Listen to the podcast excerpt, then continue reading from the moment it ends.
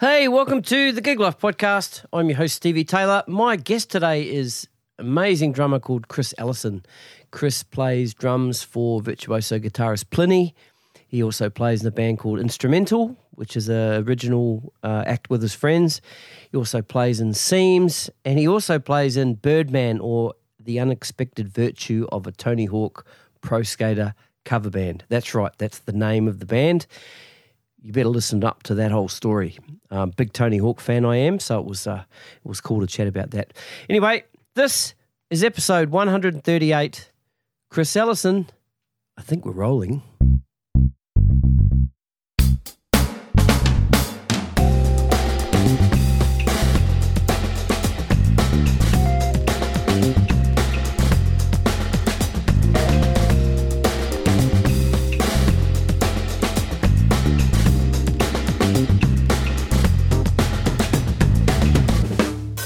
Chris Allison, how are you, man? I'm good, thanks, Stevie. How are you, man? Yeah, good, mate. Good to see you again. Uh, and you too. Thanks, Um, thanks for coming by. Sweet as, and it was great to finally see you play. Um, a few weeks ago, uh, we had the Inner West Drum Fest. Mm, yeah, man. So it was yourself and Gordo and um, Tully and Holly. and Holly, Yeah, and um, I've been, f- you know, following your career for a bit online. sure. Been meaning to get to a show. I did see Plini play once, but you weren't playing in the band at that stage. I think Troy, Troy. Troy Wright yeah, was sure. playing. Yeah, yeah. I was Um, probably at the same gig then. It was at the Vanguard. Okay, not at that one then. Yeah, yeah. Well, it, it used to be called the Vanguard. Used to be called something else. So it was Vanguard, then it became something else. yeah, I um, I can't remember what it was called yeah, either. Yeah, yeah. It changed. Yeah, too many changes. Yeah, but we went to see um, Heavy Metal Ninjas. Have you heard of Heavy Ah, Metal yeah, Ninjas? no, we, yeah, we With- played with them when we were in New Zealand in uh, when was that? 2019. Awesome. Yeah. Oh, was it at uh, the the Sand, Sando, the old Sando? Oh yeah, you're right. Sorry. Yeah, Y- I you're right. was at that gig then. There you go. I apologise. yeah, that was a, the that was a, Vanguard. the fun the fun gig that one. Um, but no, those guys are awesome. Yeah, they're, Yeah. they're um, a, a good time as well. Uh, Yeah, they sure are. Richie's a beast, man. Yeah, yeah, he is. Yeah. He certainly is. Yeah, yeah. So he's now the sound guy for LAB. Have you heard of LAB? I haven't no. okay, it's a New Zealand sort of uh, reggae Uh huh. band, and um, he also plays um, in New Zealand band called Kora. Okay, I've heard, I've heard of Yep. Kora. Yeah. Yeah, Yeah. so he's sort of doing that now. He hasn't done the ninjas thing for a while. Yeah. Well, pro- maybe maybe it was the last time we, we uh, you know, because that was just before COVID hit. Like Was it? Yeah. End end of 2019, maybe uh, October or something like that. So it Yeah. could have been the last gig they've done Yeah. up, to, up till now. Yeah, but, yeah, yeah. But no, good times. But going back to the drum fest, um, yeah, like I said, great to see you play, and and um, your performance um, was more of a masterclass instead of just you playing. Wasn't it? You you played Plini tracks, and you played some some of the other stuff that you've played on before, other bands, and um, the, I, I think the highlight of the the day for me was you played something, and then you got on the microphone and you went. So what did I just do there? And that little boy up the front said, "You just played the drums. You remember that?" Yeah, Brought no, the house down there. Yeah, no, that was that. That couldn't have gone better. Uh, uh, that wasn't a plant either. Uh, that was that was organic. That was actually Paul Derricott's daughter. Was it Uh, really? So the organizer's daughter, and Right. uh, I honestly, that was uh, yeah. Uh, a very great answer. I literally couldn't have asked for anything No, better than that. and Um, you can't come back from that. Either. no, no, no, exactly, exactly. No, she had my number, that's for sure. But Yeah. um, no, that was um, that was my first like time having to do anything like that in a Mm. in a kind of a public sphere. Um, I'd done one masterclass um, previously a few years ago, but that was like part of a camp that I was teaching at, so it wasn't open to the public. Right. Um, and yeah, it's a it's a weird thing. Uh, I I would yeah still don't sure still not hundred percent sure. Like I had a really great time doing it, and and um, but immediately got off and started thinking about how I could do it better next time if Yeah, I were yeah. to do it again. And um, yeah, it, it, it was um, it was a weird thing to do uh, and to In what to- in what way? oh, I don't. You mean communicating? Uh, not so much communicating the ideas, although there was a little bit. I was hesitant to talk about some things in certain fashions, just because I was actually um, surprised by how many kids were there. Yeah. uh, and So was I, to be honest. I thought there'd be a lot more of the of the older scene there, but there wasn't, was there? Yeah, well, there, there was there was plenty of them there. I was just like, oh, okay. There's like I think forty percent kids there or something like that. It's like okay, if I go too deep into some of this stuff, I'm going to bore the hell out of them. Yeah. Uh, and I'm not really interested in trying to do that Yeah. uh, because, yeah. I, so it's more, more. It was more about around that, like just trying to figure out how I can communicate ideas without uh, communicate some ideas which I guess are kind of nerdy in and of themselves, but trying not to make them sound too nerdy and get too deep into it, so I don't bore everyone. Like I said, but um, but no, it was it was a nice challenge, and, and like I said, I the next day I woke up with six thousand ways that I do it better next time. But uh, that that that'll have to wait until next time if yeah. if there is a next Oh, time. I'm sure there will be. It was pretty successful, wasn't it? I think. Oh, oh, th- no, definitely. They, they, um, Darrow and and and um, Pug did a great job putting that together, and um, it, it- I'd be surprised if there wasn't one happening next year because yeah, it'll only keep getting bigger and better from that. Yeah. Off the success of of you know the inaugural uh, Inner West Drum Fest. Yeah, and it was nice to have that kind of uh, thing back again because I, I think I may have already said this to someone on the podcast. Oh, anyway, I can't remember. But the last um, sort of drum event that I remember in Sydney was um, at Rosehill Gardens. Um. Okay. Like a drummers, it was a drummers' day. Um, who was there? Thomas Lang was there. Yeah, right. I don't think I made it to that one. The last Right. one I remember was um, it was one that Frank had put on, Frank Corniola. Yep. It was you know whenever the last um, Ultimate Drummers weekend was on, I suppose, and it was uh, Chris Coleman and uh, uh, Dave Ehrlich. Oh, that was at the King School. Was it? Up at the Yeah, King yeah, School? that's yeah. I didn't didn't get there. Yeah, yeah, that's the last one I remember. That was in, and that was a long time ago. That was maybe 2017. Yeah, yeah, yeah. or 16 maybe.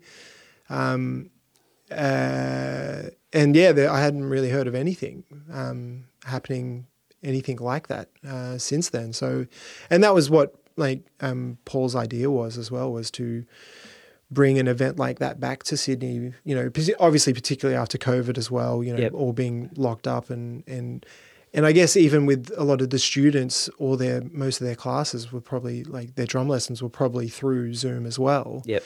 So it's like let's get them in a room um, and get excited about drums and and you know Pug had a bunch of his cymbals and stuff there to try out and um, you know there's not heaps of drum stores left in Sydney, so that Yeah. was also another part of it. Um, they were saying was to um, get get them to be able to hear an instrument, Yeah. you know, f- in the flesh because everything's so online these days. Um, there's no drum stores really in the inner west. I think the closest one is in Parramatta, right? Um, so Drum know- Factory? Yeah, Drum Factory. yeah, yeah, yeah, exactly. So it's like he was just yeah, it was kind of like bringing back a lot of that stuff, which was awesome, man. And, and everyone that was sat down at the kit, they were all super excited to to, to jam away at all on all the cymbals and um, the beautiful kits that they had there too. Um, Yep. that, that Steel had brought down, Yeah, yeah. Um, as well. So no, man, like really, really happy to be a part of it, and um, really honored to be part of it. To be honest, um, uh, but lessons learned as well. So Yeah, yeah. but it was and it was great to I had uh, I don't know if I'd properly met Gordo before, so it was nice to just you know have a chat to him, and he was very very lovely and and his set was unbelievable Uh, as yeah, well. Yeah, totally, yeah. no wonder that guy's the legend that he is. Yeah, yeah. Good lord, that was that was really amazing. And then Tully as well, and I'd not met Holly before um, either, and then seeing her do her thing was um, Was great. Yeah. was really really cool very very unique and um yeah i felt very uncreative getting up after her um but that's just the, the nature of those things i suppose. I think you're underselling yourself. There. You just got to remember that you created all those drum parts that you played. You Uh, may not yeah. have felt creative on the day, but you know, yeah, after going up after that it was definitely anyway no, Yeah. she was awesome yes. How did you How did you choose the tracks that you played? Uh, I just prepared a bunch of different songs um, and kind of felt it out on the day, to be honest. Okay. Um, so I had, I think I prepared maybe seven, seven to eight songs, and maybe played four to five. Yeah. Uh, off the top of my head. Um, and I basically chose them. to talk about more about the creative side, about coming up with um, some of the parts, how I did come up with them, and Yep. so a lot of them are like odd time based songs. So you know that's inevitable to have to talk about some of that stuff too, which I'm not usually. I don't really think about those that side of it uh, all that much. Although I you know I have an under, a, a good understanding of it, I just don't try to think about it. But so there's a few songs that I had to talk about that stuff. So um, I would. Like there's one song that I played um, called the Glass Bead Game, Oh, that which song. Oh. Talk about a song with moments right, and, and sure. events. That that song's Yeah, well, that magic, yeah. you know, as I was just saying before we, we were rolling, that was one song that when I heard the demo for, I was kind of really just, uh, I was, I think I messaged Plini straight away. I was like, oh, I think you've hit, hit hit it out of the park with this. Like everything else he'd sent up to that point would was amazing as well. But it's just like, man, this is epic. Like it was epic. is- yeah, that's a good word for it. Yeah, That that word gets thrown around a lot, but that I- it, it it- feels apt. It feels apt Yeah. for that for that song, definitely. Um, so yeah, that that song, it's all actually fifteen, uh, the same tempo, but it's just the way that I break up the fifteen to make it feel like it's slowing down or or speeding up or whatever. Um, but realistically, you could sit there with a click the whole song, and it it would match up perfectly Yeah. throughout the whole thing. Um, so that that you know, it's hard not to talk about something like that, I suppose. Um, so yeah, that was basically how I chose them, and and Paul had asked me to play a um, an original that I'd written with a um, a trio that I'm playing called Instrumental, because Instrumental and and Paul's band Coast had done a few gigs together, okay. That's it. and you know that that is written very differently to how Plini stuff is written, um, which I think I may have even mentioned on the day. But it's like when I when Plini sends me a song, or to any drummer that he sends a song, it's the composition is written in, in terms of the structures not not changing, Yep. more or less not changing. Um, so the song itself is finished. The drum part is w- obviously going to change. But with this other band, we're in a room. We're writing old school uh, in a room together, throwing ideas at at each other. Um, so it was just kind of to highlight the difference. You know that there you can do it both ways, and it can work. Um, one's not necessarily better than the other. Um, they're just two different ways of of working. Um, so yeah, so that was basically how I chose chose the songs, um, and and ones that I thought were fun too. Uh, Yeah. that's definitely. Yeah, it's important to have fun. So Yeah, uh, yeah. so yeah, that that also went went into it as well. Good stuff. Yeah, it was cool to see you playing live, man. It's awesome. Oh, thank you, man, Yeah, and thanks for coming and checking it out. It was, hey, sweet as. again like a, a privilege to be a part of it and an honor to be a part of it, and looking forward to attending next year's one. Good stuff. So what's a what's a day in the life of Chris Allison at the moment? I mean, I know we're coming up to Christmas. Um, we're here in your um, in your drum space, and you teach. So does your teaching go right up till Christmas? Uh, yeah, more or less. So I, I teach privately, so it's whenever I kind of decide to pull the plug for the year, Okay. uh, more or less. And oh, it's dropping down there. Sorry. You're right. Um, uh, yeah, so I, I teach up. I can teach through if I want. I can take some time off. You know, it's pretty. It's up to me basically. So Yep. yeah, I, I finish up on the twenty third, so on Friday.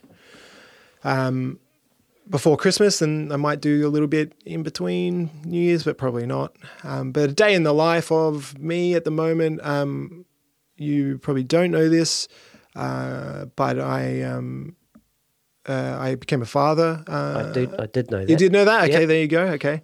Uh, so yeah, I became a father in, in July. So um, Congratulations. Oh, Wel- thank you so welcome. much. Yeah, yeah. No, it's it's it's a, it's a great pl- uh, club to be part of. Yeah. Um, uh, I loving every minute of it. So uh, that's actually taking up more time than than the drumming at the minute, um, which is great. I'm I'm I'm happy, very ecstatic to to be able to do that and and and have the time to do that. Yep. Um, so your partner's working. no, not at the moment. No, Okay. no, no. Um, she's yeah. So the little guy's five months old. Yep. Um, at the moment. Um, yeah. So, um, we just planned ahead f- for it all basically, and and um, she she's done a little bit of work, but she's a freelancer as well. So, Okay. it- you know, um, yeah, she's gone back for a little bit of work here and there, but nothing, you know, very strict. Um, so, man, to be honest, that's taking up most of my days. Like, I come in here to teach in the afternoons and evenings, and um, but other than that, I'm kind of just at home, hanging out with the little man, and and just um, soaking in all that time and and all the laughs and all the cries and all that sort of stuff. Yep. Um, you know, and uh, I, particularly because at the beginning of next year, like I'm going to be away a little bit. Um, A little bit. uh, a little bit. Most of the year. Looking at the tour schedule today. yeah, it's it's it's a busy first half of next year, so I'm really trying to um, make the most of the time I'm at home Yeah. to be with him um, and my partner as well, my partner Amy. Um, that's pretty important, obviously. Um, so you know, it's going to be a tough first half of the year, not just because of the touring, but because I'm away from from from them. Um, so yeah, like I said, just trying to really soak in all that time and and um, which has been which has been awesome, man. Like you know, you know yourself what it's like to be be a father, and it's like um, it's pretty it's pretty amazing. So yeah, it's just a, a whole new whole new world of possi- you know, not possibilities, but just a whole new world of uh, looking at life and, and things like that. So it's it's been really awesome. So yeah, like I said, just soaking in a lot of that, and then coming in here to do some practice and, and a bit of teaching as well. Yeah. Um, and and gigging where I can as well. So Yep. How do you think, or if, if it's even happened at all, has you know having having a baby affected your approach to music? Have you thought about that? um, in terms of like. Um, I guess in to- what what gigs I take, or or in terms of like what Oh, but uh, yeah, could- creatively like Yeah, creatively, and and what gigs you take, and see what happened to what happened with me is like I, I never had a space to practice or do my music Sure. outside of home. Yep. So before I had kids, if I had an idea, I would go into my space and I would work on my idea until the idea was done. sure right? If I was recording something, I'd do the recording and not have to worry. But having that, you know, space at my house, and then I had kids, the biggest impact was the disruption and, and sure no no yeah I understand yeah so I yeah. guess I guess it would be a little bit different. You know, having your space here where you're actually leaving your Yeah. house to come here. yeah And I suppose if you're pushed for time, you can, you know, you can make the most of the, your time that you've got here, right? that's right yeah Instead yeah. of just coming in here and just fucking around. right right exactly um yeah it, with things like that like to be honest i haven't um creatively not been doing a great deal like in terms of like thinking about new music there's a few like session things that i've done yep. um, my approach hasn't really changed in term uh, in terms of like how I've thought about that. Um, it is just, I guess, condensed in terms of time. Like I wouldn't, like you said, just come in here for like nine hours and just Yeah. hang out by myself. Um, you know, because that would be pretty unfair and um, also just missing out on that time as well. So um, it's just prioritizing, like you know, there would have been a time where I would have come in every day. I'm not doing that at the moment. You know, there there'll be days where I have days off where I just take it and just hang out with the little man and Yep. and, and my partner as well. Um, so you know, it's just kind of prioritizing that stuff. And if I don't necessarily need to be in here, I don't. I'll, I might not come in. And it, it's just the thing is just not feeling bad about doing that. You know, like Yeah, in the past, I would have probably stressed about it or, or just felt like I was losing, uh, you know, my skills or whatever. But you obviously, that's just a weird thing you tell yourself. It's, it's not actually true. Uh, like you, you leave the kit for a week and it's like, not like, you know, you're going to forget everything Yeah. about the kit. You've spent, you know, I spent 20 plus years playing. So, um, it's just putting that kind of in, in, um, perspective, I suppose. Um, and in terms of gigs, like, yeah, it's how much do I want to be away from my, my partner, like my, my family, basically. So, um, thankfully, you know, the Plini gig is a pretty easy one. Like we, we get along all really well. Um, there's never any issues. Um, you know, we so that we, and and with this whole crew as well, not just with the band. So it's just like that's a pretty easy yes to to do that sort of stuff, and and the opportunities are, are pretty amazing as well. Like Yeah. getting to go to uh, Europe or America is is not something I ever thought I would do ever. You know, it's one of those kind of pipe dream things that you just don't think. Well, I'd given up on the idea of ever it being a real, uh, you know, something that I would ever do, and now I'm lucky enough to get to do that. So, not taking that for granted as well, and and realizing, okay, this isn't going to be forever. Like I, I'm probably not going to be doing this in you know 20 years. Who knows? Maybe I will be, but um, you know, i- it is a um, a uh, something I'm very grateful for. So you know, um, putting all that into perspective makes that pretty easy to say yes to. So that it's things like that, just weighing up: is this going to be worth my time to to to be away from my family? Yep. you know they often you often hear about people talking about like the three the three things a gig needs to have it's like either is the money the hang or the music if it's not meeting two of those three maybe it's not worth your time so Yep. Yep. things like that uh, now make a bit more sense Yeah. it made sense before but it makes a lot more sense yeah. now now that the little guy's around um, uh, and obviously you know it's not just the the fact that I'm away from from from him. It's also the impact that that then has on Amy, my my partner Amy. You know, she our family are all up on the Central Coast, so you know, it's not like someone can just pop around in ten minutes and and help help us look after the little guy. So it's an added stress on her life for me to go away. So it's like it's obviously an, uh, a conversation I need to have with her, and, and Yep. she's very supportive still. Um, still, she's very supportive, um, but it, it is that thing where Has we'll, she given you a timeline before the support drops? I'm I'm- yeah. No, I'm kidding. No, no, not yet, but it's probably it's on the cards. Probably no. Um, no, she's she's been very supportive from day one of of, of me doing this. Um, so, um, it is an evolving conversation. If it does become untenable, then you know that's just uh we'll have to figure out what happens from there.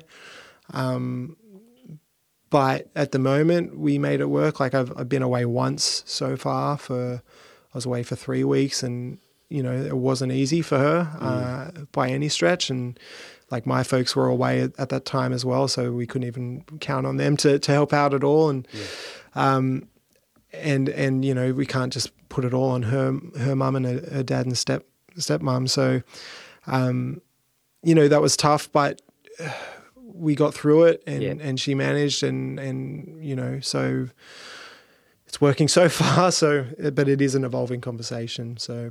Um, you know that's the, the the other side of, of music that often isn't talked about you know is is how do you make a relationship work Yeah. and and and honestly that's that's probably more important in, in in a lot of ways and and that's the way I treat it anyway it's like if she's not happy then you know okay I'll I, I, I need to spend the rest of my life with her so um well I'd like to you know so it's um it's making sure that that that is the priority um I can always find something else to do to make money if I if I need to if I can't do drums anymore I can't do music I'll survive somehow. You know, we all do. So, um, yeah. So that's the priority with that. I think I answered that question. I, You did. I, I, I, I'm, I'm glad you did get it to a to a to a point of an answer because when I started a- asking the question, I, I, yeah, I was going all over the place. So we, you and me both. I think. Yeah, man. yeah. Sorry, listeners. no, no, all good. All right, let's roll it right back, man. So you're originally from, you know, you're born in Wagga, Correct. right? So let's talk a little bit about um, your days in Wagga and um, we, is your mum and dad musical? Uh, my old man and his whole side of the family extremely musical. Okay. Um, my mother's side of the family not at all. Um, Same as same as my Okay, family. there exactly you go. the same. There you go. So yeah, my old, my old man um, was a bass player um, and a sound engineer, um, both live and um, in the studio as well um, down there. And um, my uncle, uh, his brother, uh, is a guitar player, and he runs a music store down there called Allison Music. Um, and he is basically the guy down there. Like he does all the gig, like heaps of gigs down there, and they were the they were you know like the gruesome twosome uh, in the in the seventies and eighties and early nineties um, down there. So they would do all the shows, like all the musicals that come through town. They um, did all the you know. Um, uh, function bands and all that sort of stuff down there. They had a Blues Brothers tribute band. Um, uh, you know, they had their own original kind of pub rock kind of thing going on. Um, uh, yeah, so they were, you know, playing all the time. Um, so I grew up with that basically. Um, he was also working um, uh, as a like in the plumbing industry so not as a plumber but in the industry so like selling toilets for Gotcha. for to simplify it uh, i guess. Um, uh, so he would do both of those things. They go out get home at 3 a.m and then wake up at 7 and be at the office by whatever time you know? Um, so yeah i grew up with that that that around me and um, i love music from an early age mainly thanks to there being music around the house like there's pictures of me like as a little kid playing the the they, they would rehearse at the house Yeah. um, so there was a drum kit, and then there's a picture of me, like my hands above my head, Yeah. standing up behind the kit, trying to play it. And um, you know, I, I, I oddly didn't start playing drums till much later. Um, but um, uh, but yeah, I was constantly surrounded by music. So I, you know, started playing piano and, and guitar, and uh, or tried my hand at guitar. Um, didn't didn't work out so well.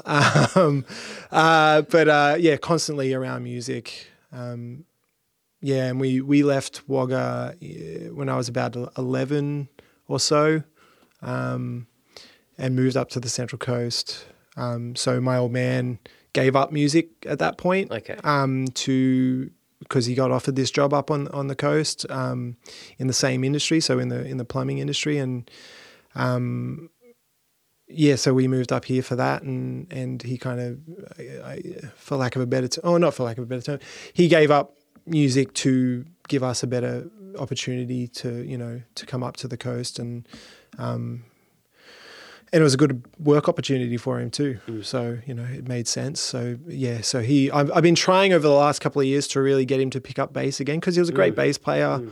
Um, he'll he'll tell you otherwise, but um, he was a, a great bass player. So I'm just trying to encourage him to pick it up again. Um, not bearing fruit at the moment, but uh, it won't stop me from trying. Yeah. Um, write write a song and tell him you need a bass player. And all my friends are booked out. Yeah, I've Come I've, down, Dad. I've recorded stuff in here um, to, uh, to get him to like record you have? stuff over like just Cool. like covers and stuff like that, like some Steely Dan songs. Um, Yeah. They they haven't again haven't yet. Uh, the fruit hasn't. Uh, what's the word I'm looking for here? I'm talking. Th- yeah. Uh, I, I was thinking "Falling Off the Tree," but yeah, let's go work. with that. That that works. that that that uh, metaphor works. Uh, the fruit hasn't fallen off the tree just yet, but like I said, I'll, I'll keep going with that. And Yeah. um, but yeah, my uncle still plays down there all the time. Um, so my grandfather, who I never got to meet because he passed away um, before I was born, but he was a drummer as well. Um, so my dad's um, my, my grandmother, she was a lap steel player and an organ player as well. So always music around, and, and they really encouraged my uncle and my dad to to play as well. So yeah, they were getting Led Zeppelin records when they were 12 years old and stuff like that, and um, learning all that. And apparently, my uncle would get home from school and just sit there and learn all the riffs from all the Black Sabbath records and stuff like that, and um, just sit there until dinner time, just rewind. Like, apparently, you'd hear the sound of the, the record hit and play, stop, hear, hear the needle scratching backwards, play again, and just until he got it. So, um, so always surrounded by music, um, and that didn't really stop. Even though Dad stopped playing, there was always music around the house, and when we'd go visit, there's always CDs in the car that we'd be, Yeah. you know, listening to and stuff like that. So, um, always surrounded by music, and I always had a um, uh, affinity for music as as a young kid because of that, I suppose. Um, like probably my earliest memory, funnily enough, is um, waking up at um, what I thought was dawn uh, when I was maybe three, maybe, uh, and then going on and turning, t- going down to the TV and turning on Rage, uh, and then the memory I have is my parents coming down and going, "Chris, what are you doing?" It's like, oh, I'm watching Rage. Uh, and they're like, it's three o'clock in the morning. And I was like, what? And then they picked me up and took me to the window, and lo and behold, it's dark outside. And they're like, it's too too early for this, but I wanted to watch Rage, so you know, that's that's what. I, so I was, you know, watching Rage at a young age, um, uh, and you know, watched that all through up to being a teenager and beyond. You know, Right. um, yeah. So music's always been around, and it's um, just one of those things, I guess. Yeah. How far did you get with your piano playing?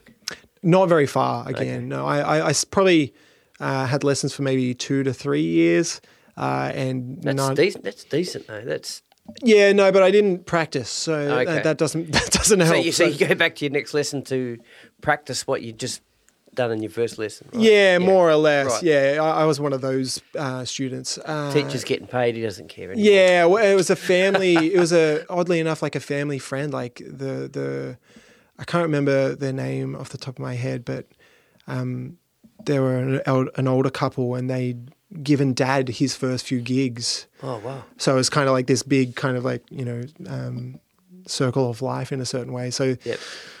They weren't very strict on me, I, I guess, but um, but yeah, I, I didn't get very far with it, and I was pretty young too. Like I think I was maybe ten or so. Um, it's really not that young to be honest. Now that I think about it, but uh, that's an excuse I tell myself. but I wish, I really wish I had have retained any of that knowledge and and and kept up with it. To be honest, um, but such is life. Um, uh, you know, I, I realistically I wanted to play guitar. Um, I wanted to be able to play uh, "Are You Gonna Go My Way" by Lenny Kravitz. I just that, I remember walking into rehearsal like uh, that was my favorite song at the time, and my uncle could play it, and I was my mind was blown away. I was just like, "What?" Um, so uh, yeah, I wanted to be able to do that, but then I got started getting guitar lessons, and I was just learning like how to play a G chord, and just like. This isn't Lenny Kravitz. What? yeah, I couldn't see like you know you got to start here to get to here. Right. It was just like I just wanted to play that, and Right. yeah, so I didn't stick with guitar very long either. But um, that's probably for the best because I was pretty bad. Um, but again, didn't practice, so you know, yeah, um, that's the thing. yeah, apparently that helps. Right. you get better at something if you practice it. So okay, so you, you've moved up to the Central Coast, Mm-hmm. and um, and you said you were about before we were rolling. You said you were about eleven or something. When you- That's right. Yeah. yeah. right. Okay. Yeah. So, um, what was it that interested you and to start wanting to play drums? Then, what did you see? Was it a band? Was it? Did you hear something? Yeah, so I I kind of like there was a few songs on the radio at the time that that I really just there was parts that the the drums were playing that I was always drawn to. Like I this was before I even um, kind of expressed interest to my parents about playing drums, but there's a song um yeah by the Living End called All Torn Down. There's that one little like I guess it's like a triplet break in the middle. I think it, there's a key change after it or something like that. You'd all know it if you know the song. But I thought that was the coolest thing I'd ever heard. Um, and I must have been about twelve or so. Um, and then I, I was listening to um, I just heard Metallica uh, for the first time because that was around like when Reload had come out, Okay, um, and I loved that. Um, and that was about no- that was ninety five. uh, no, that was 97. Ninety- no, 97. oh, was Load Load was, I think, 95 or 96. Oh, Uh, Reload. Sorry, Yeah, sorry, Reload. sorry, yeah, yeah, no, that's fine. Um, so, yeah, like I heard Fuel on the radio and uh, it kind of blew my mind. Uh, so I became a very fast fan of, of Metallica. Right. And um, so a lot of Lars stuff just started to, like, I'd hear him doing his Larsisms and, and it sounded cool to me. Uh, so I wanted to start doing that. But I hadn't really expressed interest in it. So to actually answer your question, um, we had an, uh, an assignment uh, that we had to do for music in at school. And it was just basically the assignment was pick a song and you're going to learn to play a basic beat over the top of it. So I was like, oh, cool. This is going to be awesome. Uh, and I figured out that I could practice playing the drums on my lap, just in my bedroom without a drum kit. So I picked a song. Uh, it was a Joe Satriani song because my old it was uh, my old man was listening to a Joe Satriani record, so I was like, "This is cool. I'm going to play this." Um, and it was just a basic, you know, like rock groove. But then I figured out straight away that I could do it just on my lap. Like I figured out the sounds and I could tell the sounds apart for some reason. I don't know how I could do that, but I just I guess I had that natural ability. And then uh, it was really easy. Like I, I found it you know, it felt easy at the time. It was probably bad, but you know, uh, at the time I was like, oh yeah. But it was also that rush of like, Yeah.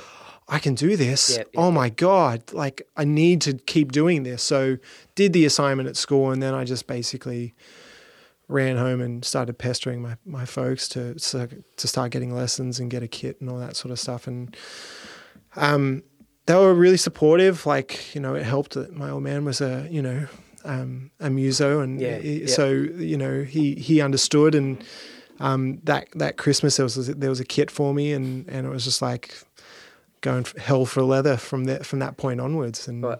yeah, um, so that's what got got me started. It was actually a school assignment, which is probably the only school assignment I ever actually did properly. but uh, that's uh, that's another thing in itself, I guess. But Yeah.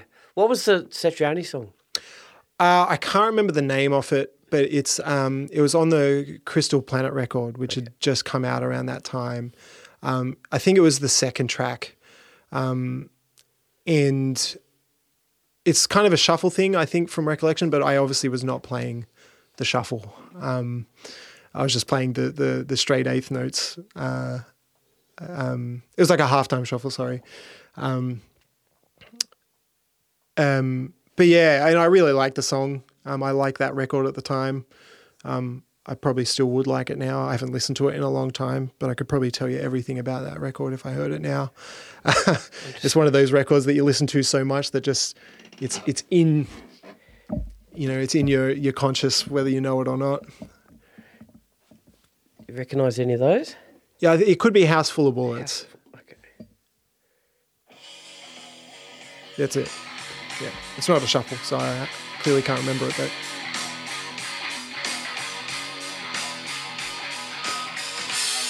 I know it's a triplet feel. Yeah, cool. Yeah. So, and I think I even got in that extra kick drum. Duh, cat, duh, uh, I was able to put that in. So I was like, oh, okay, cool. I understood how I could do that with, Yeah. you know. Um, uh, so I, I, I thought I was pretty good. So, um, I, yeah, uh, the the fire was lit at that point. You know, um, after after playing that song uh, at school. And again, it was probably really bad, um, and but I think I could kind of keep time okay. Uh, and it was just too much fun. So, you know, that's something that I always talk about with people. Like, rem- always keep in the back of your mind, like why you started playing this instrument because it because it's fun That's it. and music in general. It doesn't have to be just the drums, but any instrument is like if you can remember that it's meant to be fun, you'll stick with it longer and you'll enjoy it. You know, rather than getting bogged down in, you know, taking it too seriously. That's it, eh? yeah, That's it. absolutely, man. So from getting that new drum kit, um, were there some local teachers that you went to, or, or through the school, or Uh, yeah, so I started getting lessons with a, a guy whose name I can't recall, but he was a guitar player that could just play some drums, and he was uh, in Avoca, which was just around the corner. So I was in Erina. Um, yeah, so I went to him for about uh, maybe a bit less than a year, and then it just got to the point where he was like, "Oh, dude, I can't show you anymore. uh, you've kind of maxed out Yeah. what what I can show you." Um, and at that time, we'd started jamming together. Like he would, he would just be like, "Here's a blues, play a shuffle," yep, and so I would do that. And then he was kind of okay. Well, I've got nothing else to show you. So, um, so then the hunt began for a new teacher, and then I started getting lessons from a guy called um, Adam Toole, who was a local guy up there, and he had toured a, a bit through Europe with with his original band and stuff like that. So that was very cool, and he kind of looked a little bit like Dave Grohl. So I was like, oh, that's kind of cool too. um, but- and so and he was a bit more well he was a drummer so like he knew a bit more what to actually show me in a certain sense so yeah kind of went through some rudiments a little bit but um, i didn't you know, if I could be honest, I didn't really pay attention to those because I was like, I can do single strokes. Who needs any of this other stuff? um, and all I wanted to do at the time was just play as fast as I possibly could. Like Right. I was listening to a lot of like skate punk and, and Yeah, stuff right. like that. So Blink One Eight Two, um, that type of stuff. So it was just like. I don't need doubles for that. I, all I need is single strokes and play fast and loud. So, um, but he tried. He kind of opened my eyes to uh, you know some other stuff, and um, yeah, um, and I had lessons w- with him for maybe a year and a little bit, and then he got a job, uh, maybe for the ABC or something. So I was like, okay, I can't do this anymore. Mm. And then I taught myself Okay. Uh, up until the end of high school, basically. Um, so I would just listen to records and, and try and cop what I was hearing, and, and that was it. So I didn't have any books. I couldn't read music for yes. Okay. So it was still all. it was ear- all ear ear, at yeah, yeah, Yep. yeah. So I, I couldn't read a lick of music.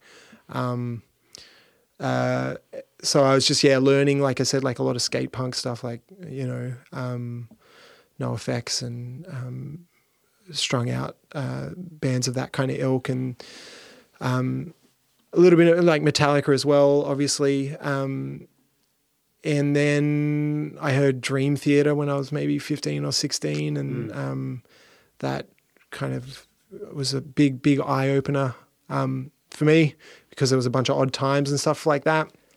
So I had to figure out what the hell was going on and all that sort of stuff. So I, I just sit there and work out, okay, this is in seven, and and I somehow understood that it was in seven. I guess I read forums or something like that to figure out what seven eight actually was, or or whatnot. So I yeah would just listen to those songs over and over until I could remember them, and then just play them. Uh, and uh, that was basically my education through the rest of high school was just me listening to those records and whatever else I was listening into and just trying to figure out what the hell was going on with the drums and do my best to try and to try and play it. Right. Were any of your friends into that Dream Theater type stuff as well, or, the, or No, no. I I, I heard Dream Theater because my old man came back from a work trip and he had heard a Dream Theater song in a taxi or something like that. And um, the song was "Take the Time," which is off I think maybe their first record, and it's got this one riff in it. And he was like, "Oh my god, this kind of sounds like Toto, like something like like Toto would play. Sounds like almost like Lukather." Um, what the hell is this? And the taxi driver told him it's Dream Theater. So he went out and bought like a DVD or something and came back and was like, check this, check this out. and put it on. And I was just cool like, whoa, what the hell is this? And yeah, so, um, so he got me into them. And um, so, n- no, no, none of my friends cared for Dream Theater and, and fair enough uh, too. Um, you know, I don't, I don't listen to heaps of Dream. I don't listen to any Dream Theater nowadays, but Yeah. um, it, they definitely played a vital role in in kind of.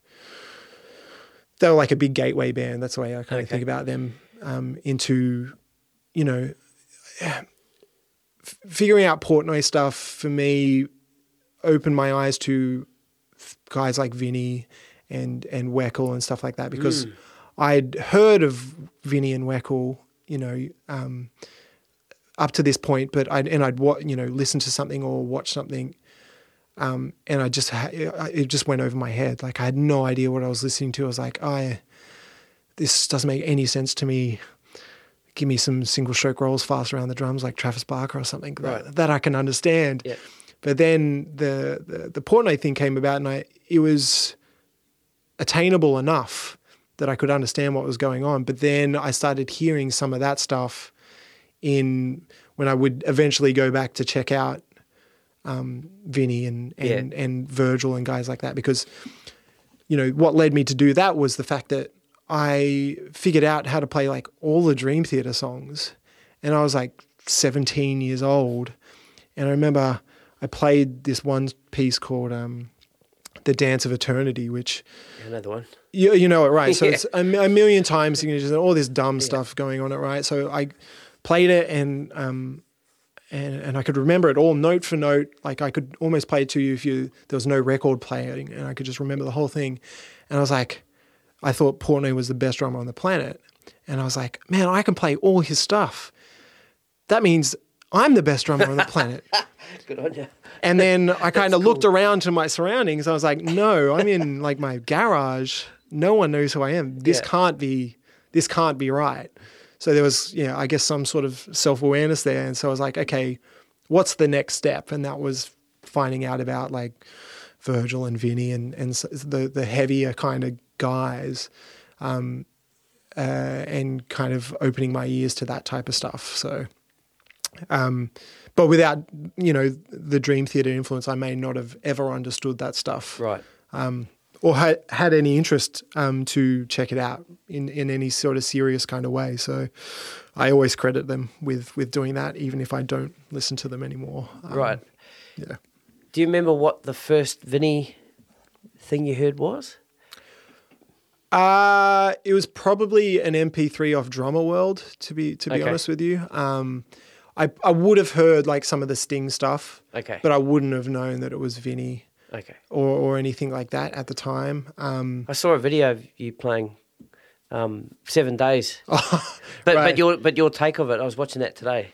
yeah, that's that, That's that- pretty cool. That was um, just a silly thing that I'd uh, yeah I'd, I'd seen Aaron Sterling doing some of those videos where he would play like Back in Black, but everything was pushed back a Yeah, sixteenth yeah. note. Yeah, yeah. I was like, oh yeah, and then I thought of Seven Days, but playing it in seven, even though it's in five. that, that, that's funny on a very very small. Uh, in a very small way, but I'll, I'll try and try and do it. But Yeah. but yeah, so I, I, I think the first thing I probably heard of Vinny that I listened to a whole record of was Joe's Garage because Portnoy had talked about that record particularly as like his favorite Vinny record. So I was like, okay, let's check that out. And um, yeah, Joe's Garage by Frank Zappa, um, very odd record, but the drumming on that is disgraceful. And he's like 22 or something like that. He's like quite young when he when he did that record, I, th- I believe, and he's just playing unbelievably as you would expect, but. It's a very young Vinny, but still sounding amazing and playing all this absolutely ridiculous stuff. Um, so that I kind of understood that at that point. Yep. Um, there was still a lot I didn't understand, but um, yeah, that was probably the first Vinnie record that I, I totally listened to. Have you heard Gino Vannelli's Nightwalker? Yes, yes, of course, yeah. Well, that was that was my Vinny. Oh, That nice. was my Vinny introduction. Friend, Nice. friend of mine gave me the cassette tape to take home and listen to it. Uh-huh. Just unbelievable. Yeah, man. Yeah, there's I've I've heard some stories about that session where Because Um, he was on a break from Zappa, I think. He'd taken a bit of a break, or Or he just left or something just like or that. came off tour, and then yeah, that's right. Yeah, they, Went- they went into the did that. studio to do that, and apparently he was playing quite reserved to begin with because it's like, Okay. oh, this is like an R and B gig. This is not Zappa. Yeah. I got to kind of tame it back. But um, the story that I heard, Vinny, you know, it was in like a bootleg clinic or something. He was like, oh, Gino just loved it when I would chop out. yeah, uh, and he just encouraged me to just keep keep going, like going further and further out. So, if if anyone hasn't heard that record, I definitely recommend checking that out yeah. Track, track number two, yeah, yeah, Seeking You a Find. yeah, absolutely, man. Yeah, that that is a, a banger of a tune, and yeah, he just plays his ass off on that whole record. Yeah, and, awesome. um, Even the ballads. yeah, man, yeah. It's kind of outrageous how it, you know, You- You'd lose your job if you played like that. Yeah, but days, eh? but again, like that's what Gino wanted, man. yeah. So it's like, okay, man, he's doing he's doing the job that was prescribed, even though it kind of you might think that would go against better judgment on any other day. Yep. man, he's doing what he's paid to do. So, Yep. but yeah, man, that's an unbelievable record. Yeah. Um, yeah, that was a, a pretty. Uh, um, he was doing a lot of really creative stuff like that um, at that at that period, which I, I I still really love to listen to. Yeah. uh, yeah. Cool. So when did the reading start? How did Uh, you get into reading? That's when I, I went to AIM um, out of high school. Um, Okay. Well, what what have you missed before that? Were you, were you playing in any bands with your friends? Were you or you just still doing the Dream Theater type oh no, stuff at home? Th- through high school, like I, I played in like just some um, a couple of bands, just like high school bands. Okay. Um, we'd play some covers and write some original tunes. It was all mainly like punk rock kind of stuff. Yep. Um, nothing too serious or anything Okay. like that. Um, we thought we were pretty cool, but we probably weren't. Um, um, but I guess that's any teenager, right? Um, No, no, no. Oh, we thought we were fucking cool. Oh, well, We you, were you cool. were you were cool. I, I, I, I'll believe that, but but yeah, we, I, I definitely wasn't anyway. But uh, uh, so yeah, I did a lot of that through all through high school, and then um, yeah, so I went straight to AIM out of high school, and and um, so I would commute down from the coast um, and do that. Did that for two and a half years. So reading kicked in there. So Okay. uh, Dave Plenty, I was I was studying with Dave um, there, and, and he kind of kicked my ass into gear and was like, okay, yeah, you've got a lot of the playing stuff is kind of cool. Like there's obviously a lot of work to do there, but your biggest weakness is the fact that I just had no, I was like illiterate reading and stuff like that. Uh, so he, you know, put syncopation in front of me and, and kind of just kicked my ass with that, um, which is great. Um, and then I slowly started to pick it up from there. Like I'm not a great reader now by any stretch. I can kind of get by if I need to, but I generally don't need to. So Yeah, yeah. I don't, I don't, um, I don't, it's not something I practice as much as I probably should, but again, it's not something I need to do. So it's, Yeah, well, that's it's, it. it's that, it's a weird thing, right? Yep. But it's a skill that I'd love to have to, again, to be better at, but uh, maybe one day. So, what opportunities came from AIM? What other musicians were at AIM that? Um, well, sorry, sorry. So while you're at AIM, uh, yeah, let me let me backtrack that. You're right. Is that not on the soundboard? no, I'm I'm winging it at the moment. um, yeah, these are just no. Just oh, no, I meant note- the, the, the, sa- Oh, oh, the sound effects. Oh, Sorry. Yeah, we got a laugh track. oh, hang on. Um, oh. There you go. That'll do. it's close enough. Fuck. um, so when you're at AIM, did you meet some musicians that would, you know, take you on to play in, in their bands or introduce you to other musicians? Yeah, there there was definitely um, a lot of musos that you would probably know that, that that that I was studying with, like even like drummers like Andy Horvath. I don't know if you know him yep. or Pat Madden. Um, uh, that was some of the guys that were like around at the time.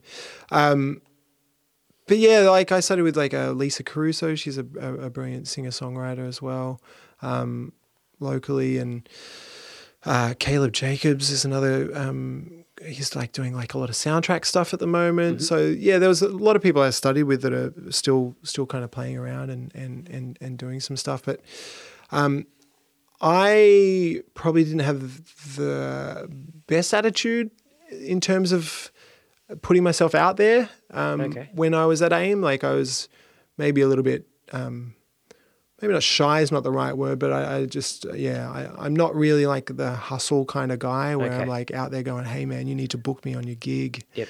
Um, I, yeah, which Which is kind of a cool thing, actually. I like that. yeah, I- I- it's good and it's bad. Um, uh, It's it's one of those kind of double edged sword things where it's like I, I yeah I just don't feel comfortable doing that. It's just not in my kind of personality to to kind of do that. So, um, so you know, I uh, other opportunities came on the because I was still living on the coast when I'd finished. So I stayed up there a couple of years after that, and some stuff happened just through just being around town, playing up there, and doing different things on the coast. But in terms of Sydney, like nothing really came out of it too much. Like there was a few, a few like you know uh, pub gigs and stuff like that. You know, just covers and function stuff that would pop up occasionally, but nothing too kind of serious, I suppose. Um, uh, but that's more from my lack of hustle more, Okay. more, more than anything else. Like I would have done it had I been asked, but I was too maybe shy or meek or whatever to kind of put myself out there in that kind of way. So you just spoke of some things that started to happen up the coast for you. So what were some of those things? Oh, it was just whatever was kind of thrown at me. Like I, I started playing in like an African drumming kind of thing, where so I was like, uh, so it was all percussion based. I was the the only kit player, and then um, everyone was on like djembes and doumbeks and things like that. And um, so it was kind of a, a, an interesting way to, you know, it was not your standard kind of music. Like it's all rhythm based and um, some pretty weird rhythms thrown at me, which is kind of cool. So I did that for you know a year or so. I played in like a Santana tribute band and stuff like that. So uh, again, just whatever's thrown at me. And then there was original stuff. I was playing in heaps of original bands. Mm. Um, uh, so like some more heavy, you know, um, metal related kind of things or punk stuff as well. Um, yeah, there was like a period there where I had it was like I remember every day I had a rehearsal or something something like that. It was like for six months it was like six days a week I was rehearsing with bands and then gigs All- all and different stuff things. like all different things That's and cool. yeah, so it was like I was just putting myself in whatever situation I kind of was asked to be in realistically and it's one of those things where one person finds out you're okay at the drums and then they tell their mate and it's like oh we need a drummer. Oh let's just get that guy. And it just kind of kept going snowballed into it was out of control by the end of it. It was definitely too much but but uh but you know that's i guess maybe a good problem to have in a certain way but but um so yeah it was just a lot of stuff like that. Um uh so kind of whatever was thrown at me and then just originals in between that. Um and then i started playing with this band that um were like a, I, I guess like a pop rock kind of punky kind of band called Angela's Dish. Um, they had like some some radio success around the place, so um, I knew them. I went to high school with the bass player. He was a couple of years above me, but um, we kind of knew each other just through our high school bands, and then I met the other guys through him as well. So um, so yeah, they were looking for a drummer, and then I just ran into one of them one day at like the shopping mall or something like that.